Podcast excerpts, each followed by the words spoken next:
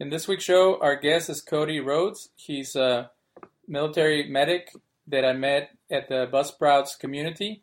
Uh, as I've been doing this show for the last five years, I've been struggling to have consistent guests and to uh, really build up this uh, podcast radio show to the point of having a recurring guest and having topics that, that we can discuss that, that are relevant.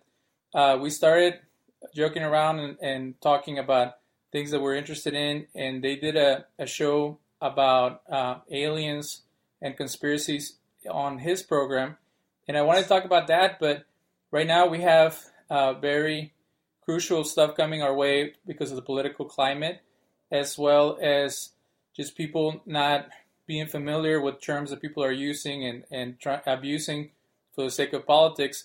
But before we, we delve into the topic, I guess we can have multiple topics if we run out of ideas. It's going to be a free flow show.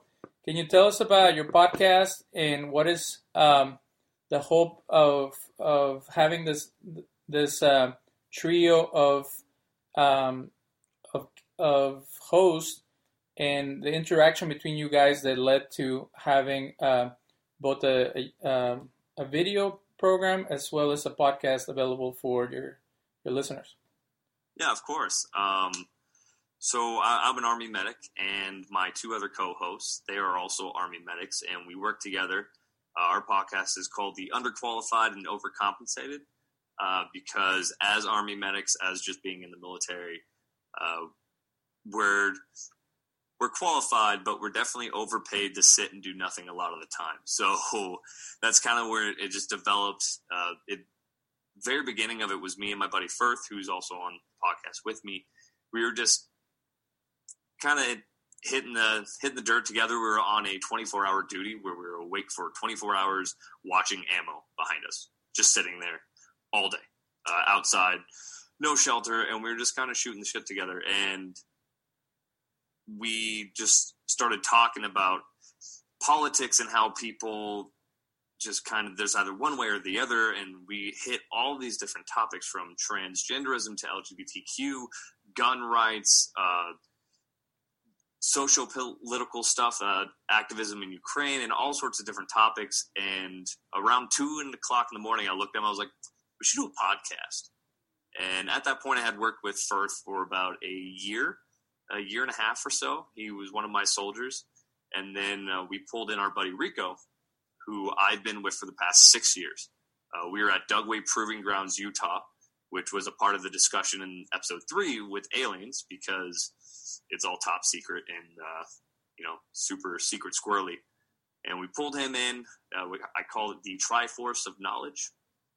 So we pulled it in. I developed the whole podcast, and we just kind of hit the ground running. We tried to do as much as we could um, and record and try to find topics that we could hit on. Uh, our very first episode, we didn't want to be too polarizing, you know, not too hot button. So we decided to hit with uh, gun control. You know, super easygoing first topic to kind of start off with. And then uh, our, our main goal just kind of developed as it was going to be a political podcast, but then we kind of decided that you can't, having that one topic, you run out of a lot of places to run, right? As soon as twenty twenty is over and we elect our next president, what the hell are we going to talk about, right? We're going to kind of run out of things to talk about unless it comes up in the news. So we decided to kind of be more of a variety show, kind of like yours, where uh, my our mission statement is answering the questions that no one knew they had. So we want to, you know, we had an episode on conspiracy theories uh, where it's just mainly us. We're starting to get actual guests on. One of our upcoming episodes is on vampires and vampirism. So it's not really like, you know, Blade and Twilight. Uh, we have a professor uh, from Boston College, and he is going to be our guest. He's going to grace our screens with his knowledge. Uh, he's a professor in anthropology, so he's an actual expert in mythology and lore. And he's just going to kind of start at the beginning of vampirism and go up, and we're very excited about that podcast. And uh, I have other experts coming in about uh, life-changing and personality, uh, addiction, and Um, global warming, all sorts of different kind of stuff. So we're we're trying to do our best. Uh, hopefully we can just at least make people think. That's our main point. Uh, I find I, I put a lot of weight on education. I, I love education, and I like trying to be educated. I like knowing a lot about a little, uh, or a little about a lot, and not a lot about a little, right? So I try to learn as much as I can. And so I want other people to do that as well. I want them to at least watch our episode or listen to it and be like, you know what, I didn't know that. And that's a different viewpoint, uh, even if they don't agree with us.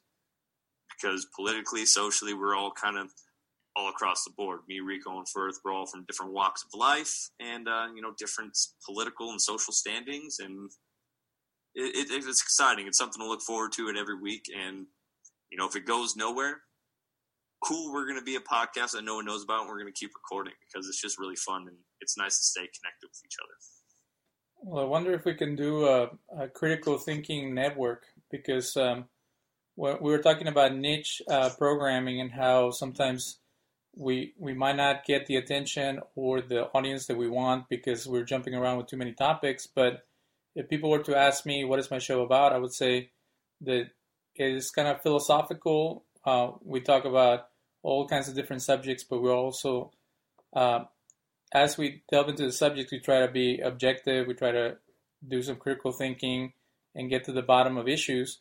And that's something that is being lost. Like with all the different programs that are available, with all the shows, with all the things that are going on, um, there there's a sense of maybe a show like Joe Rogan is more in depth because he takes three hours to talk about a subject. But what everybody sees on C N N and on M S N B C and Fox News are just little clips and little opinions with um, no, no in-depth journalism, uh, something that I would be interested in. And I guess you have to look so, at documentaries or uh, certain um, groups that do that to really uh, get to the bottom of, of some of these really controversial and difficult issues. So I think the listen, the reason that people listen to podcasts is either because they're interested in, in that specific subject or because they want to delve deeper into it.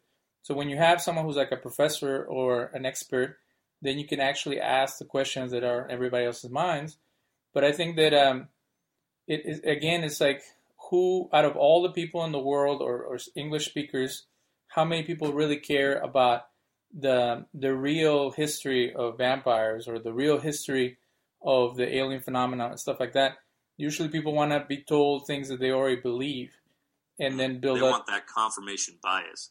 Yeah, so so when when I started talking to you uh, via Facebook, um, I started um, wondering, can we really have a discussion regarding uh, the different political systems that are being presented? Because, again, um, it's easy to give up and to even be scared to talk about these subjects because you assume that the other person, either based on their background or what you've heard them say, that they're going to be closed to any other idea because um, what I see in this country is that people make up their mind before even knowing much about something. And then one of the, it was funny, um, the last show that we did was about the state of Israel and Bernie Sanders. And one of my professors, who is a settler in uh, in one of the the settlements in uh, the West Bank, he was telling me that the reason that Israel and, and the Holy Land is the way it is is because there's a sense of status quo that you don't mess with the Palestinian Christians, you don't mess with the Palestinian Arabs, you don't mess with the Bedouins, and so they don't mess with you. So you have to keep things as they are, even though there might be injustices, there might be issues, people might not be allocating the resources correctly, that it's better to keep the peace and let people govern themselves within a greater system than to actually start forcing everybody to be democratic or be this or that. So when they, when it seems like the country is being too focused on one group or the resources only going to that, that that's kind of the style that they run things in the Middle East. That if you start coming in and bringing new ideas, everybody doesn't know how to handle them. And it's very hard because they've been there for thousands of years. So in America, you know, this is an experiment that we've been doing for, what, two hundred sixty years around there? Yep. And, you know, people might say, well, you just got here. I, I came uh, twenty-five years ago from Mexico, but I'm an American. I, I, I am involved and I feel I was happy to to join this country, and then at the same time uh, hold the country accountable. So what you hear a lot from people who are conservative or very traditionalist when it comes down to their patriotism is like it or leave it. Uh, that there is no room for improvement. And what they were saying is that when Donald Trump was running, he was tapping into that type of mentality where the U S is good as it is. It has had ups and downs. It's had improvements, you know, amendments and stuff like that. But overall, the country is good, and we want to make it great again. We want to bring it back to its original roots or the status quo that was working for everybody, and everybody was happy back then. And then uh, the progressives talk about let's push forward, let's let's keep improving and stuff like that. But what happens is that somewhere in there, we're both fighting for the same thing, but the the approaches become pedantic when people want to force it. So you'll force us back to be in the, the values of the fifties that not everybody uh, wants to, to live by, or force us into this futuristic world where there is no gender and there is no race and there is nothing. Or they are, and they're so divided and so unique that everybody has to accept everybody uh, with their own uh, idiosyncrasies. And it's just so jumbled up. Like, it comes to a point where, like, you don't even want to hear anything from anybody because it's so politicized and it's so um, aggressive and, and non-helpful that it just becomes a, a battle of ideas. But the ideas are not even well-developed and well-expressed. So uh, from your perspective, have you experienced that kind of um, disappointment? Or is it, uh, or you feel that there is uh, the system that, that you are part of is pristine and it has no room for improvement? I don't even know where you stand, but... Um, no, so, so I, uh, I, I've never really like been disappointed when it came to that. Um I have, uh, like I said, I, I love education, so I always kind of look at people and their their different views as information and education. So I never shy away from a conversation, and, and I, it actually energizes me to be able to talk to someone, and I strive to find people with different views, because even if we hit that wall, that point, uh, like you're speaking, where people just stand fast and they don't want to listen, they don't want to have anything, uh, don't want to change anything, I, I, I like that point. And uh, one of the, the great things for me is having that discussion, and I'll play devil's advocate, and I'm a, I'm a gentle conversationalist, and I try to use logic more than emotion. So a lot of the people use emotion in their conversation. They're very fervent about how they feel, but they're not using logic, logic and uh, constructive thought. And so when I have these discussions, I try to use logic and just kind of lay it out Uh, in discussion, and not in a way to change someone's mind, but to just to get them to think. Because like you said, uh, we're kind of in an era where critical thinking is not used a lot. Uh, people get that confirmation bias. They listen to who they listen to. They know where to find the information that they want that is going to reconfirm what they believe. And, and it's on both sides. Um, I, I kind of have the grace of kind of being in the middle ground, even with my own political and social beliefs, but just with where I work. So working in the military, and I have many civilian friends who are either on one side or the other. I grew up in Idaho, so very red state. Um, but I have a lot of friends that are more liberal than others. And I, I love talking to them about stuff because I'm kind of in the middle. And in the military, we have so many different, it, it's, it's the true melting pot. People say the United States is a melting pot. If the United States is a melting pot, the bottom burner, like the best, juiciest part of that melting pot is the military of any branch, because we have everyone from every walk of life, every race, creed, religion, everyone's there. And you don't really get the luxury of persecuting someone for their beliefs or who they are, um, unless they're, you know, a bad person. Unless you treat someone with disrespect, you're not going to receive disrespect a lot of the time. Um, so I have countless friends who are hardcore right uh, conservatives, and they're very religious, and they have their viewpoint on gay rights and gay marriage and stuff like that. But then they're also mentoring lesbian soldiers and mentoring them and helping them get better as soldiers, as people, and try to progress in their career. They don't let that come in because there's no space for that where we work.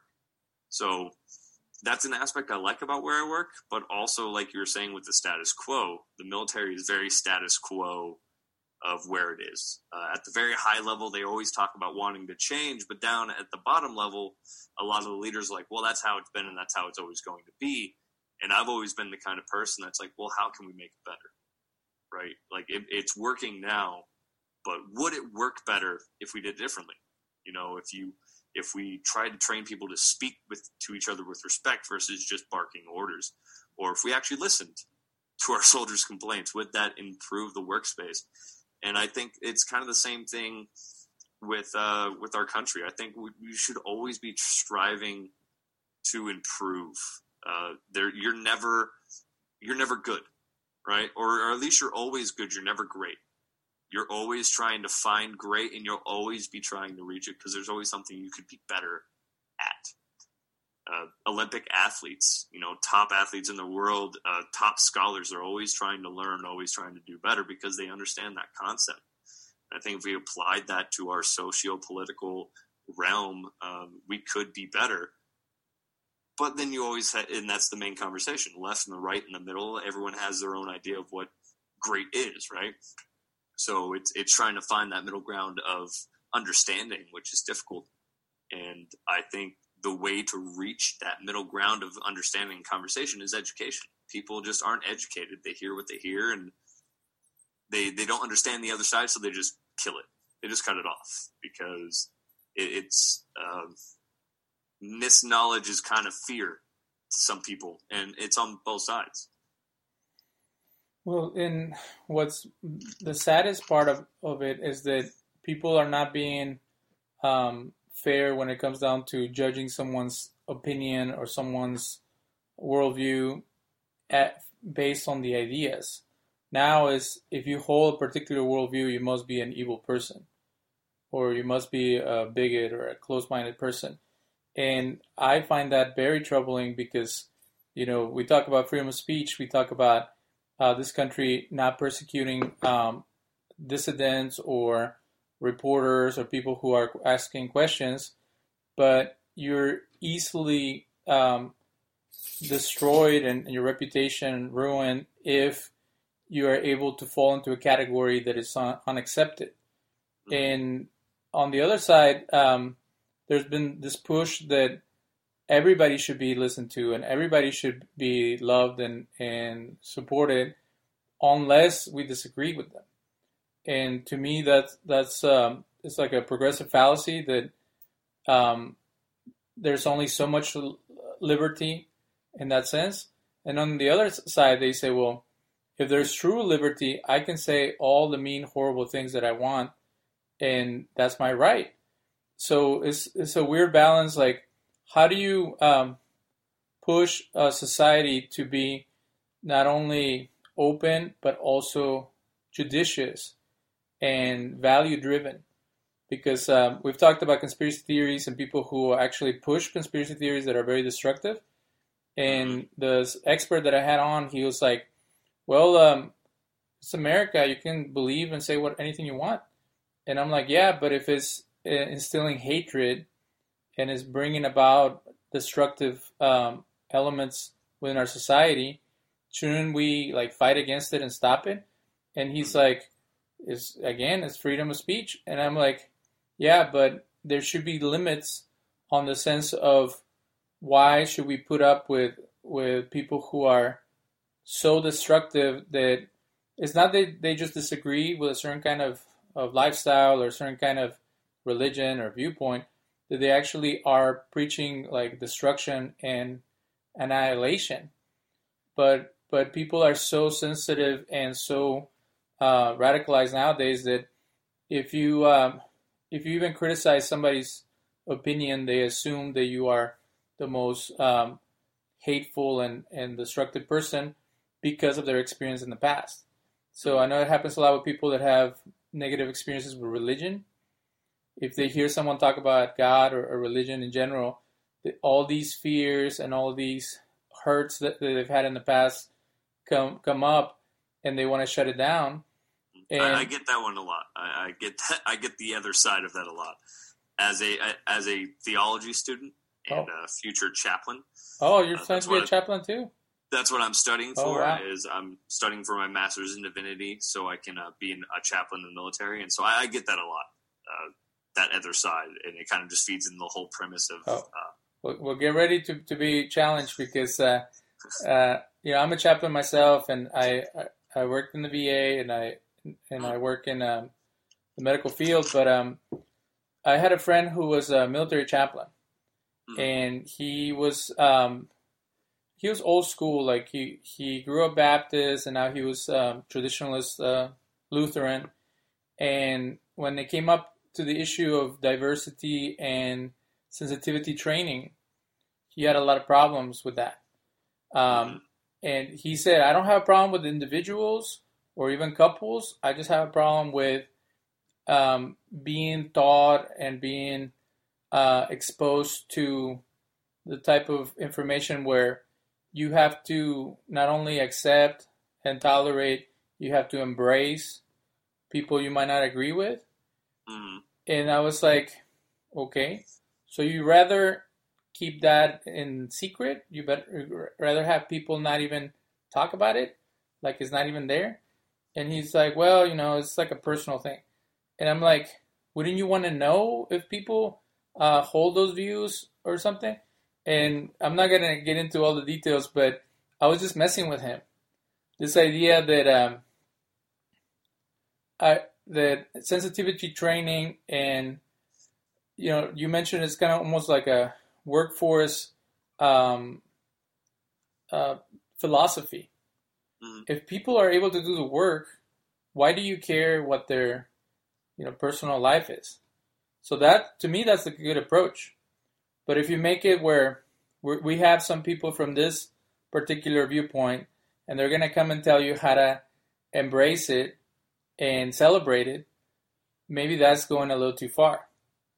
So equal access does not mean equal um, sense of, of acceptance and of participation.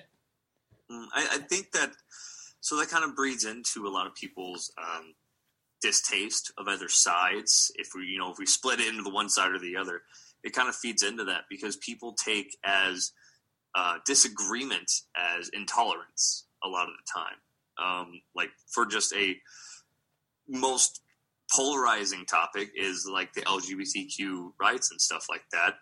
Um, a lot of people on the right side, a lot of them are like, I don't marry or who you love. Just don't like press it on me. Right.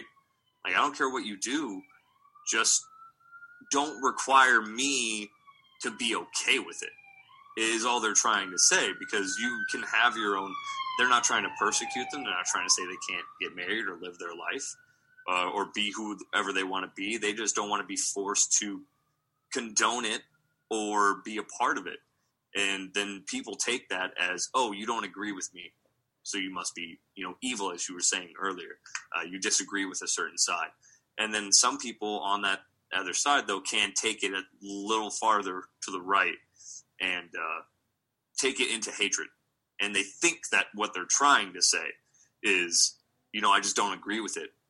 But behind closed doors, they're going further into persecution and condemning. And uh, in, in the religious realm, it's it's a lot of that. Uh, misunderstanding, and I guess I'm I've kind of learned this new term called like pro, uh, a progressive Christian, where you're kind of, you know, you're more towards the other side and it's more accepting, um, but that's always a it, it kind of goes along with the lines of always trying to learn and always trying to question. Uh, as people, we're supposed to question. That's what we're supposed to do, um, so you you should always be questioning it, even when it comes to something as solid ground as uh, religion or faith. When it comes to a lot of people, Uh, you look into apologetics and uh, reconstructionism and, and try to like learn things rather than just be told things. And it, it uh, that, that's kind of the take I try to take with a lot of things. Uh, always see the other side and what the other side is trying to say, and then form that into kind of how I am going to continue on. Because one of the challenges at um, Chaplain School is that they have different views on on Revelation. Um, mm-hmm. You know, traditional um, religious people, they believe that uh, Scripture or religious texts are the revelation of God. And then um, there's uh, tradition or rituals that you do or or your interpretation of that. And then there's your personal experience. But usually your personal experience has to submit to the institutions and the texts because they have greater authority over, um, you know, matters of life. And in the chaplain program that I was part of, it was uh, like the opposite. Uh, your personal experience um, informs your view of Scripture and the way you interpret tradition and and biblical interpretation or religious interpretation. And I I would always uh, bump heads with uh, with my professors because it was um, again it was the same thing. Like, why would you push your view on me to make me a better chaplain? Like, you're assuming that someone who has a traditional understanding cannot work in a pluralistic environment. Mm-hmm. And that is assuming that because you had bad experiences with traditionalist uh, religious people who were closed-minded and bigoted and unable to to love and respect other people who were different, that now we have to turn every chaplain into uh, an interfaith minister who's uh, who follows a New Age style um, spirituality that is based on um, you know whatever feeling or or um, trend is going on. And I guess that I'm being too critical of them. Um, I don't know if you got a chance to look at my uh, my previous podcast. Um, we did the one, um, The Shack Made an Atheist Out of Me. Okay. And uh, I, I saw the name, and I, I, that was interesting, and I was going to come, come back around and try to listen to it, because I was like, it's, okay. It's tongue-in-cheek cheek because um, I just thought that that book on itself is so poorly written and so um, problematic. They made us read it because it talked a lot about emotions and about trauma and the way that people deal with not only their personal experience, but their religious um, background, and how you try to make sense of, of your life in the midst of being also taught traditionalist views. So it's, it's like a rebellion against traditionalist views, but then it kind of goes back to it and it kind of throws you off, and it's just, it's a mess. So I, w- I, I think that book is dangerous in the sense, you know, from a traditionalist perspective, that um, just like I think the Bible can be dangerous, that if you have no uh, help, you can go crazy. Like that well, that's book- a lot of the thing with, with the Bible, I guess, is, uh, and, and it comes with anything really, um, not not just Bible, but something. It, things are open to interpretation. And people kind of take it and run it. And a lot of the time they'll read something and they'll interpret it in the way that they're kind of leaning towards anyway, the, the way that they want it to go, um, something that kind of fits their, their script already.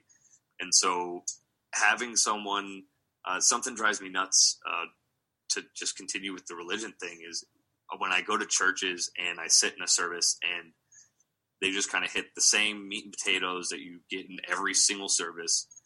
And they don't go into the history of that topic that they're going into, you know, the why this was there, kind of what led up to it, and what was going on at this time, and or take the words and actually translate it over to Greek or Hebrew and be like, well, this is what this word means. And uh, my home pastor does that. He he kind of deep delves into it, and he's he's teaching you as well as catering to you in an emotional level as well. And I've just had pastors that just like, they read it and they go for the pure emotional point. And it's, it, it's back to the education thing. It, it, education is so big to me. It just drives me crazy that people don't want to learn. And I feel like it's something that is especially as important as someone's spiritual faith Uh, whether you have it or not, it's still a spiritual faith. So whether you're Christian, L D S, mon- Muslim, Hindu, or atheist, that's still a spiritual belief. And something as important as that to someone's core, you should learn about it, I, I believe. And truly delve into it and always have questions. Because if you're just regurgitating what people are telling you, what what are you really doing uh, to kind of better the situation? Well, and, and then my issue with that book is it was, I thought that's what you were going to say when you mentioned people just hitting the, the, the meat and potatoes. Is like, there's a certain narrative that has to be addressed in every Christian movie. So unless you do the four spiritual laws or some like version of, of the gospel, as evangelicals would call it, is not a Christian movie. Um, so in the, in the Shack, um, It's supposedly it's a Christian movie, but I felt that it actually um, it it it tears down Christianity and then it tries to build it back up. But you're so shocked on the way that they, they tore it up that it doesn't even fit anymore. And and that's that's the problem. Like any any form of art that is secluded to those specific rules, like you have to hit these four points, or if not, it's not sufficient or, or it's not acceptable, it's it's limiting. So that's uh, that's kind of part of the issue with um, with modern spirituality, that either is too concrete or not concrete enough, or not giving people the opportunity to think and develop their own answers. It was hitting too many answers and like, you know, case not closed. Not presenting enough questions, really. It was case closed. Like, this is how it is. And it was every topic under the sun. But uh, I feel that, that today's show can, can be about that because it's all connected. So as you are becoming a, a military chaplain and me doing chaplaincy about the, the Veteran Affair and other hospitals, is it goes back to the thing about being able to communicate and to share in someone's experience. So what I tell people when they say, well, uh, how does this chaplaincy thing work? You have uh, someone who is uh, ordained or endorsed by their denomination or religion, and then they go out and work with people from all different backgrounds. Mm-hmm. How how does that work? And some people take it to mean that you're all things to all people, to the point of actually, like, there was a guy who's like, I did. You think you're actually performing like uh, yeah. Hebrew rituals, or you're actually like oh, doing uh, like if you're Christian, you're doing communion, like uh, for Catholic rituals, like. Yeah. I've, I've had that same question where they think that you're you're putting on multiple hats. Well, um, I'll tell you two different versions of, of that. And to me, one makes sense and the other one doesn't make sense. So one guy claimed he was a chaplain at a hospice. And he claimed that he was able to perform Hindu weddings and Wiccan funerals. And he was a you know, run-through-the-mill Christian. And then one of my, the doctors that I work with told me that when he was in Vietnam as a medic, there was a Jewish chaplain who had Friday night services for Jews, Saturday services for Protestants, and Sunday services for Catholics. Yeah. And I'm like, okay, so if you're in at a wartime scenario and the only person that's available, because one chaplain for five hundred soldiers, from what I remember, um, and you have people that need their faith to get them through, Uh, I see that as a as an honor and a and a great thing to say, hey, let's pick up uh, you know the prayer book from whatever religion and find things that people find comfort in and help them through it. And you know, some people might have a problem with the Jewish chaplain doing a Catholic service or a Protestant service, but there's a there's a shared uh, heritage that we can all draw from.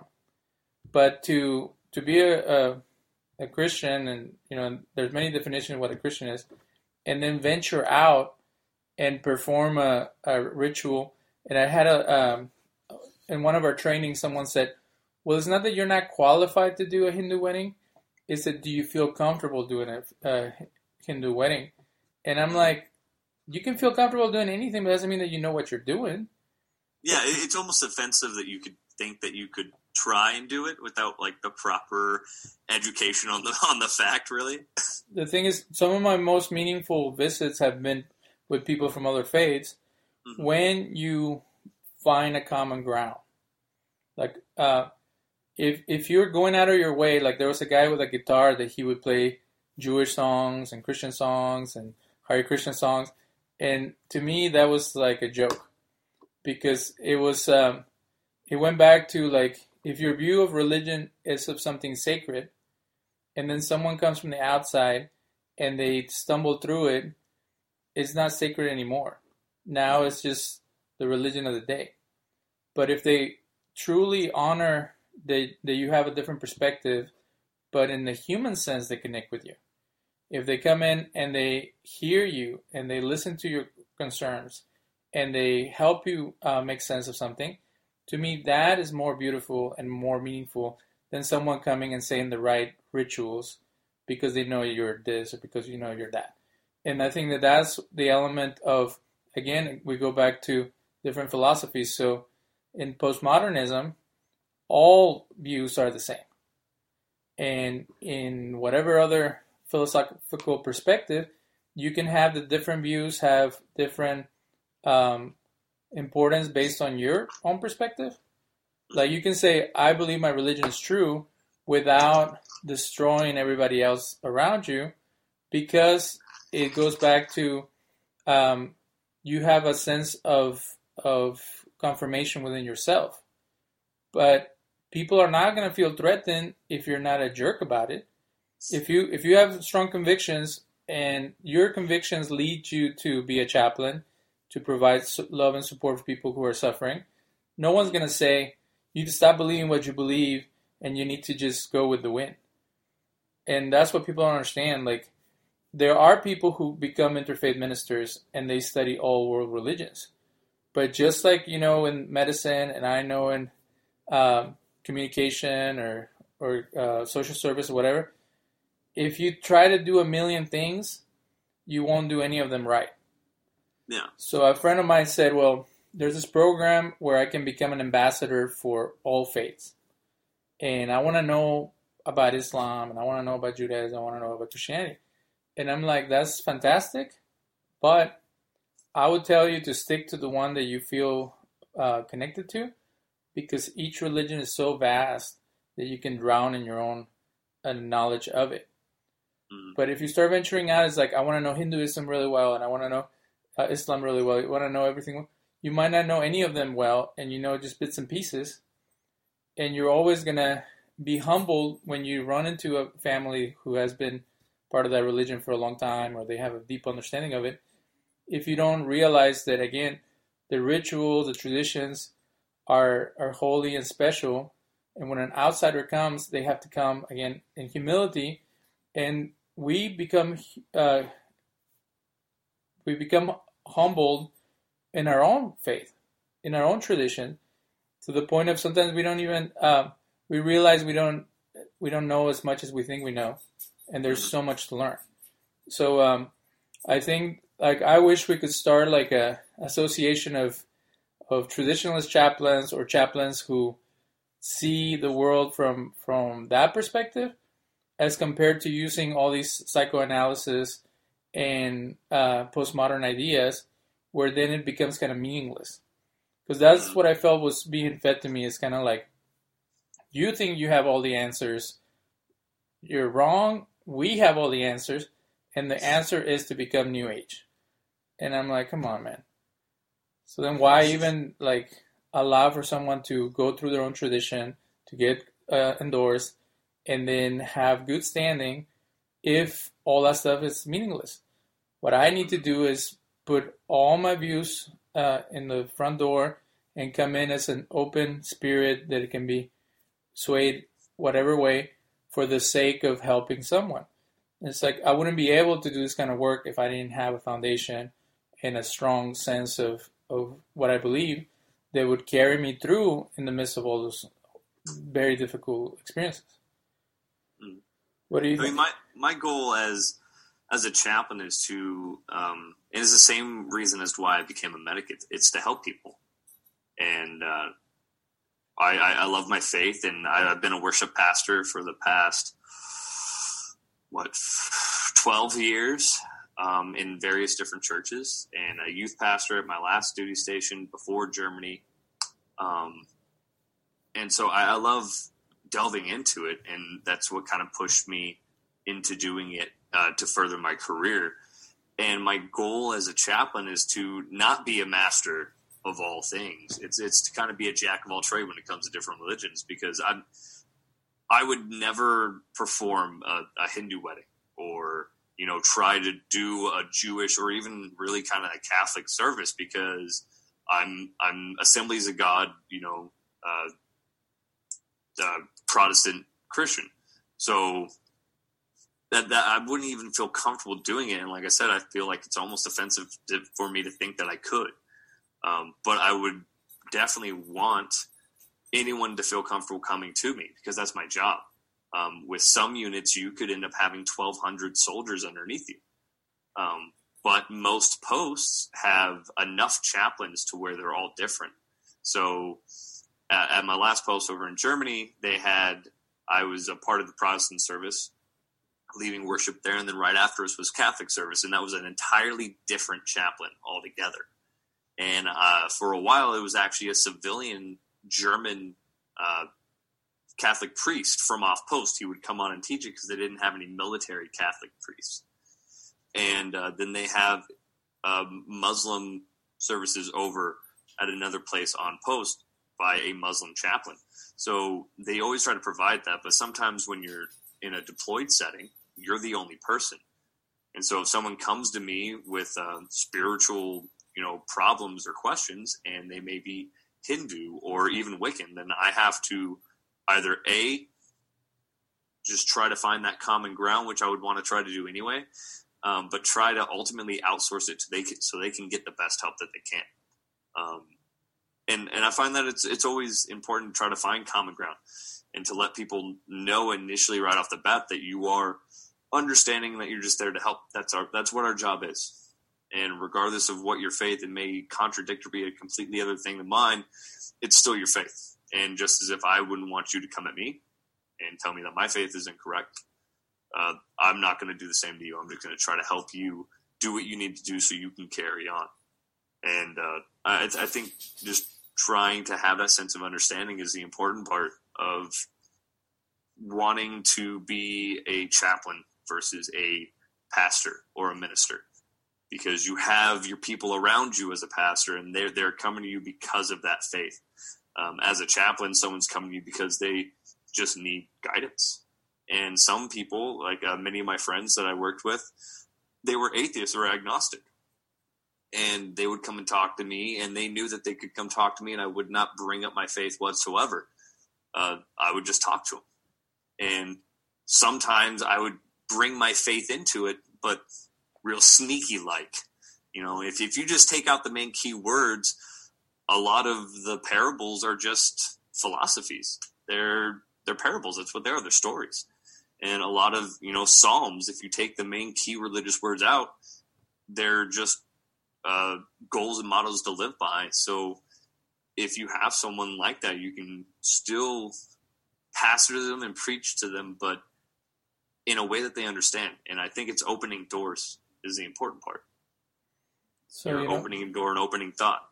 So one of the concerns of having a, a very liberal president or socialist or whatever they end up being is that um, it's going to become a culture of, again, you know, free for all.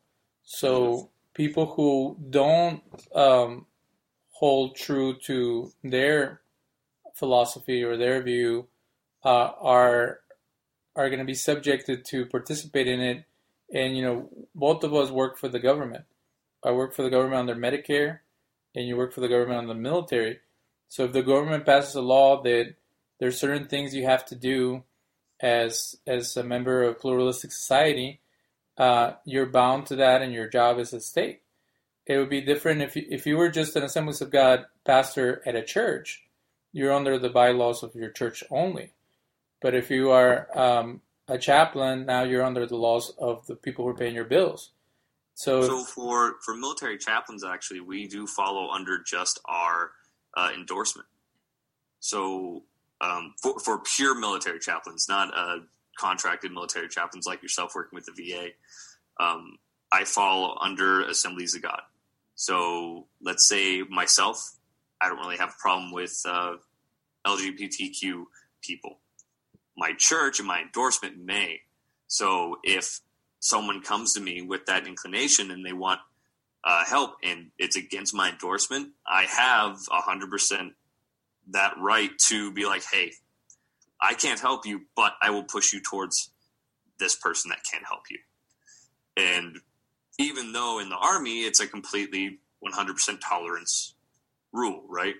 There is no discrimination except for that one thing. And it's not really discrimination. It's, it's a, it, it's full encompassment of understanding, because they understand that just like, the, you know, you can't condemn and discriminate against that person. They can't expect you to break what makes you what your job is because of that open acceptance. So, so, so check this out. Um, during the Nazi Nazi regime, there was Protestant and Catholic chaplains in the field with those bastards, and they were performing mass and Protestant services and blessing them while they were like torturing and uh, genocidally killing t- tons of people. And Um, I think there's one book about that, and I was trying to, to go to a presentation about it, but it's unbelievable that there was uh, this type of mentality that everybody was going along with whatever the government was deciding. And no, there's only like, I always talk about how there was one guy and maybe another ten people who backed them up, who stood against uh, the other Protestant churches and the other Catholics, um, because they were so enmeshed with with the government um, rationale for their hatred and their destruction.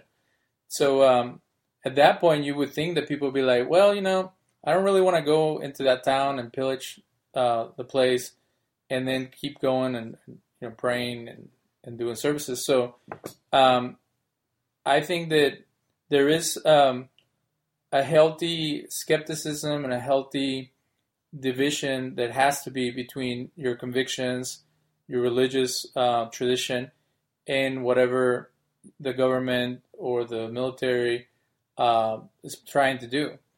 Because how how are we ever going to keep our humanity intact? And the reason that I brought up that is because one of the fears, like I was saying, with a, with a super progressive uh, government, is that um, there's going to be um, a shaming of people that don't want to participate in certain things, and a, and a dismissal of people who are not going to embrace that type of mentality. And then mm-hmm. it can go the other way, where you if you have a very right-wing um, system, that the people who are discriminatory and are hateful are are given a priority over the people who are more embracing, and then people don't feel comfortable joining the military or participating in government functions because they they feel that there's a culture. So maybe there is not like a law or a rule that discriminates them, but there is a culture of dismissiveness. So kind no, of it's it's definitely that, and a lot of people feel that way with uh you know, just being female in the military, and um, at least just with the military itself. And I'm uh, kind of, uh, you can relate this to just politics overall. People have what they think that side is, right? So um, if someone who had never really been around military, they've only been around a few people, they all think that we're hardened badasses ready to go fight wars. And, you know, we're experts, and that's what we are. We're, we're soldiers.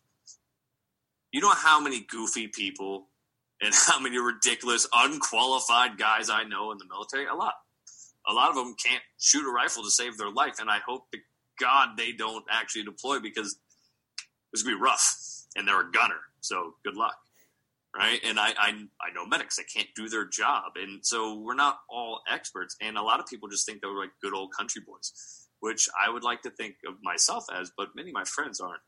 And sometimes people are afraid of that persecution. And I think um, as much as people worried about that joining the military or any other group, right, um, going into law enforcement or firefighting or anything like that as a first responder, people generally think of it as like a boys' club. So females generally don't want to go into it, or uh, transgender people, because it's that boys' club mentality, and they don't want to kind of step into that realm where it's going to be harder for them.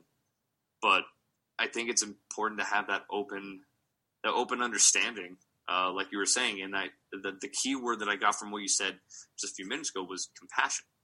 Um, it's, I think that's the main thing. People overlook it.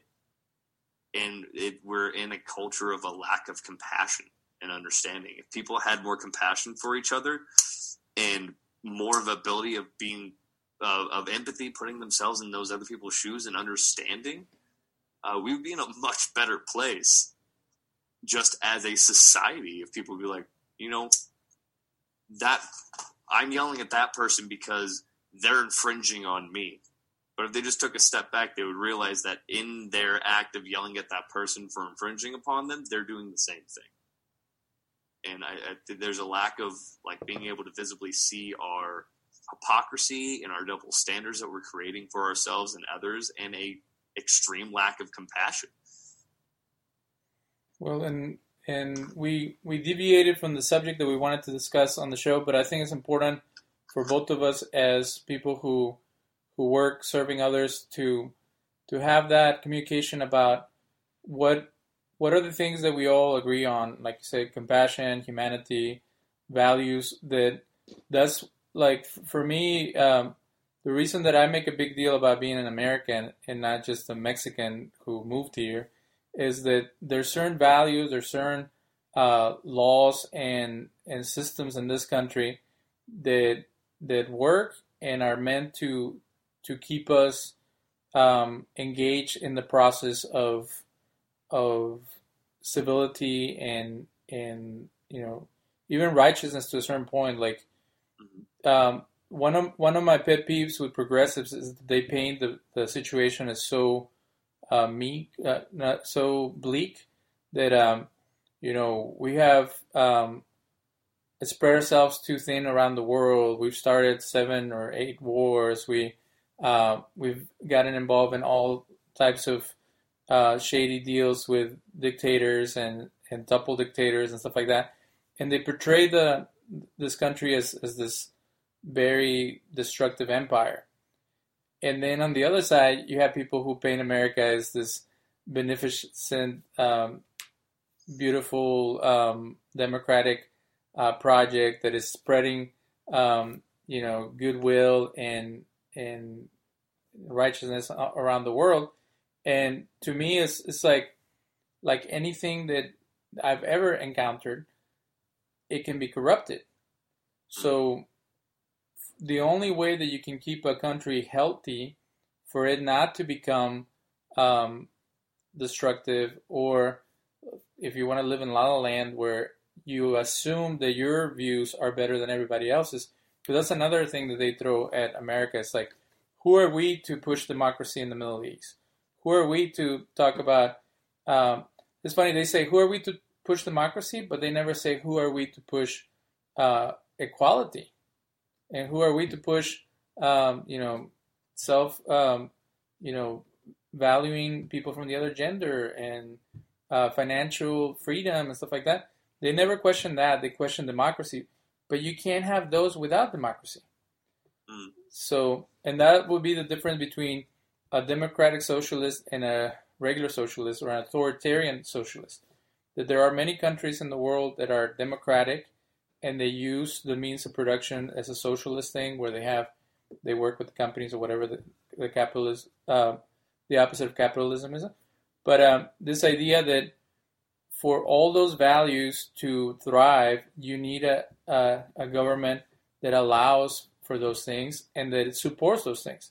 You know, when, when they were passing the Civil Rights Act, without the government that had both the military and the the federal uh, like forces at their disposal, they cannot um, ensure the safety of the African Americans going into the unsegregated schools and for people to fully integrate.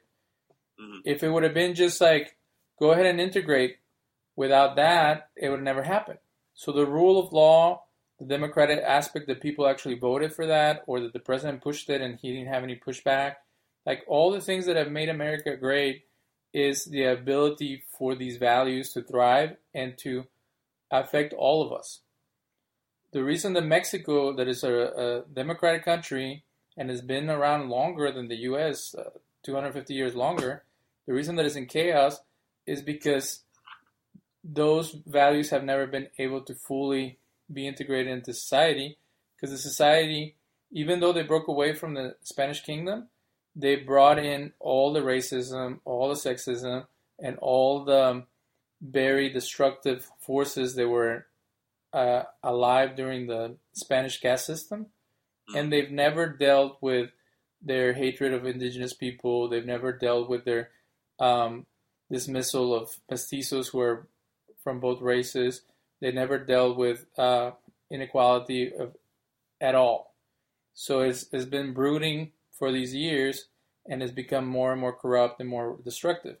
So I love America because we have the ability to challenge each other. We have the ability to go on one side and see if it works, and then jump on the other side and try it that way, and have that ongoing discussion and conversation within ourselves that keep pushing and pulling and making the society better as it goes. And I hope that we can share that with other parts of the world, and that people can look deeper than just our movies and just our T V shows and our music and stuff like that, and actually embrace the the ideals that have been refined throughout the years in this country. Uh, as you have traveled in different parts of the world, do you feel that there's still the sense of America leading uh, in the world in just its its values and its morality? Or do you think that stuff is kind of disappearing and the other countries are becoming more and more resentful and they don't even care what America does and things anymore? No, surprisingly, a lot of them... Uh... They, they, a lot of them do care, um, because with a lot of the countries, uh, as I speak with other people from other countries, and I've been to ten, almost, I think, um, everyone kind of has their own opinion, and just as varied as it is the United States, but they, they do watch what we do over here a lot. Uh, They pay attention to conflicts that are going on, current wars, because their soldiers are over there. Um, we have soldiers from Moldova in Afghanistan. We have soldiers from Germany and Finland and uh, England over there with us. Uh, South Korea has soldiers in Afghanistan with us, uh, along with Australians and everyone else. So that, that's a huge coalition. Everyone's kind of there. So people do watch the United States quite a bit, and they form these opinions. Um, I was over in Germany right after uh, President Trump got elected, and that was an interesting time for the first year or so, uh, because that was all people brought up. Every time I was out uh, at a bar with my buddies, uh, if we weren't immediately off a post, which is usually where all the Americans would go, so if we were out somewhere else, someone would ask us, um, you know, what we thought, how we felt, and then they always had an opinion to go along with it. Um, A lot of our English friends, they had a very fervent opinion about our president. But I feel it's the morality, and a lot of it has expanded out past us uh, to a lot of people. And a lot of the countries don't mind uh, what we're doing. And it, it kind of just depends on who you're talking about. Like in Germany, if you're talking to a progressive, uh, kind of more liberal, in Germany, a lot of the time they won't necessarily like what our current uh, White House is doing. And then if you talk to a more conservative German or conservative uh, English person, they're going to kind of more like it. Um, kind of like people who were all for Brexit. And if they're still for Brexit, they kind of still more agree with what the United States is currently doing, what they stand for. Um, on the other side, they wouldn't kind of agree with it. Uh, when I was in South Korea, they are more impacted by our pop culture and economy more than our political stances, other than anything that deals with North Korea.